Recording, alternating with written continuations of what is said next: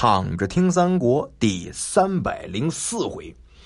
上回咱说到了刘备跟诸葛亮在这儿聊，看怎么应对曹操大兵压境的问题。诸葛亮说：“我有一个办法，我们呢派人去给云长送信儿，让他呢先起兵去了樊城，让敌军胆寒。这个事儿呢，自然而然就解决了。”哎，刘备很开心啊，说这也是个办法呀。于是呢，就让费师啊，让他呢当做使者来投奔荆州，给这个云长送信儿。二爷把他们都接进来以后啊，就问这些使者了，说汉中王封我何爵呀？这费师就说说五虎大将之首。二爷就问哪五虎将啊？费师说关张。赵马黄是也，耶！二爷一听这也不高兴了，就拍桌子生气了，说：“翼德，这是我弟弟；孟起，这是世代名家；子龙随我哥哥也很久了，这也是我的弟弟。我们这都呃自己人。但是这黄忠是什么人？敢跟我们同列？这你别怪我生气啊！我跟你讲，我可不跟这老家伙为伍。”于是呢，就不接受这个封赏。费师一听就笑了，说：“将军，您这理解有偏差。现在汉中王虽然封了五虎将，但是汉中王跟将军您有兄弟之意啊。意思刘备跟你是兄弟，将军就是汉中王，汉中王就是将军。意思你就是刘备，刘备就是你，你们还……”争抢个什么高下呀？所以你跟别人不一样，你应该想的是怎么能够帮着汉中王，帮着刘备，对吧？咱们打天下，你不要计较这个名号高低。哎呦，二爷一下子就顿悟了，赶紧拜谢，说：“哎呀，说这是我没想明白啊！如果不是你呢赐教，我就误了大事了。呃，你想谁在这从中？”挑事儿出乱子，这个关羽他不能干这事儿，对吧？你要不然晚，这叫什么晚节不保啊？如果在这个时候关羽跳出来说我不受这五虎将，给刘备撂脸子了，这兄弟之间闹掰了，这事儿不好办呐。哎，所以呢，二爷这么一听，哎，觉得自己应该是拿出一个当家做主人的样子来啊，就没有在这个问题上再争竞什么。这时候呢，费师呢把这个旨意拿出来，让二爷带兵去取樊城。二爷就领命了，派傅士仁和糜芳他们二人为先锋，先带一支军马呢到荆州城外屯扎。这边呢设宴款待费师，喝酒喝到晚上二更天的时候呢，嘿，突然有人来报说寨中火起。二爷就这这谁呀？这么大胆，敢大半夜的劫我寨子？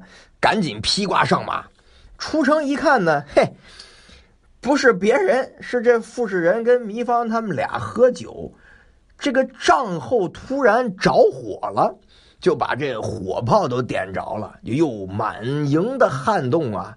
他把这军器呀、粮草啊，那全都烧毁了。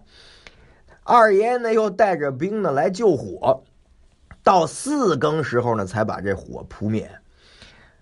二爷就把他们俩召集回来，说：“你们俩这是干嘛呢？啊，我让你们俩当先锋，这还没有，还没打呢，你就把咱们的军器粮草都烧毁了，还火炮还打死了本部很多军人。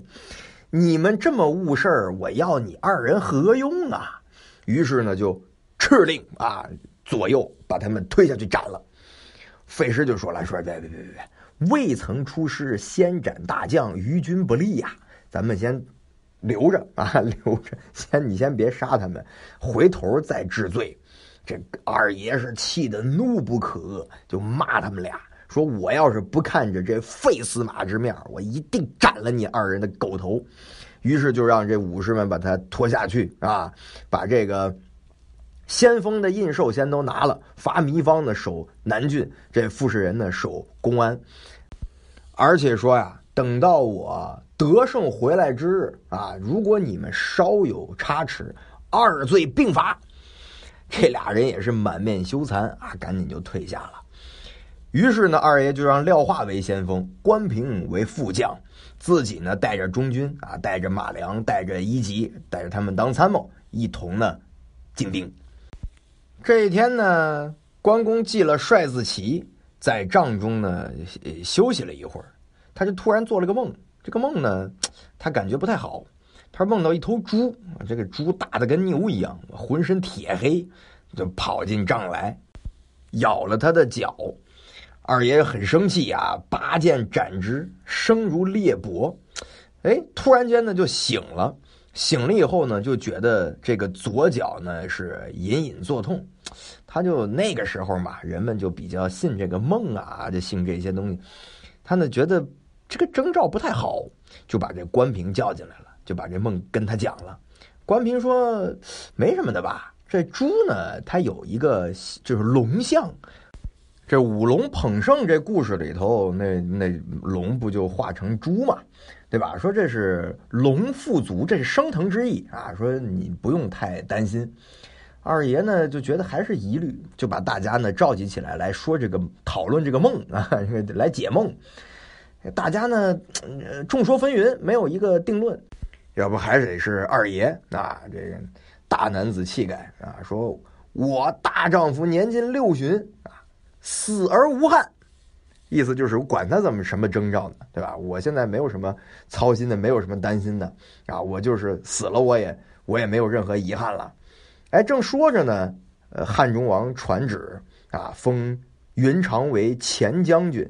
这个时候大家就拜，哎呀，说你看看这个龙珠，这是祥瑞啊！于是呢，二爷就坦然不已，起兵奔至襄阳大路而来。这时候曹仁呢正在城中，忽然有人来报说二爷带着兵来了。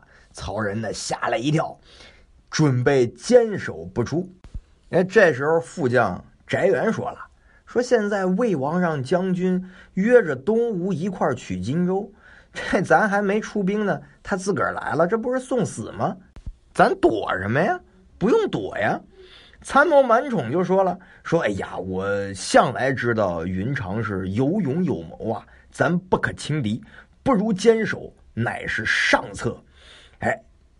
骁将夏侯存啊，一下子就跑出来了，说：“你这是书生之言，岂不闻水来土掩，将至兵营吗？”哎，我军以逸待劳，我们一定能够取胜。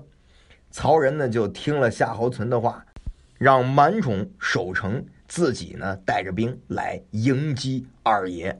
那么后事如何呢？咱们下回接着聊。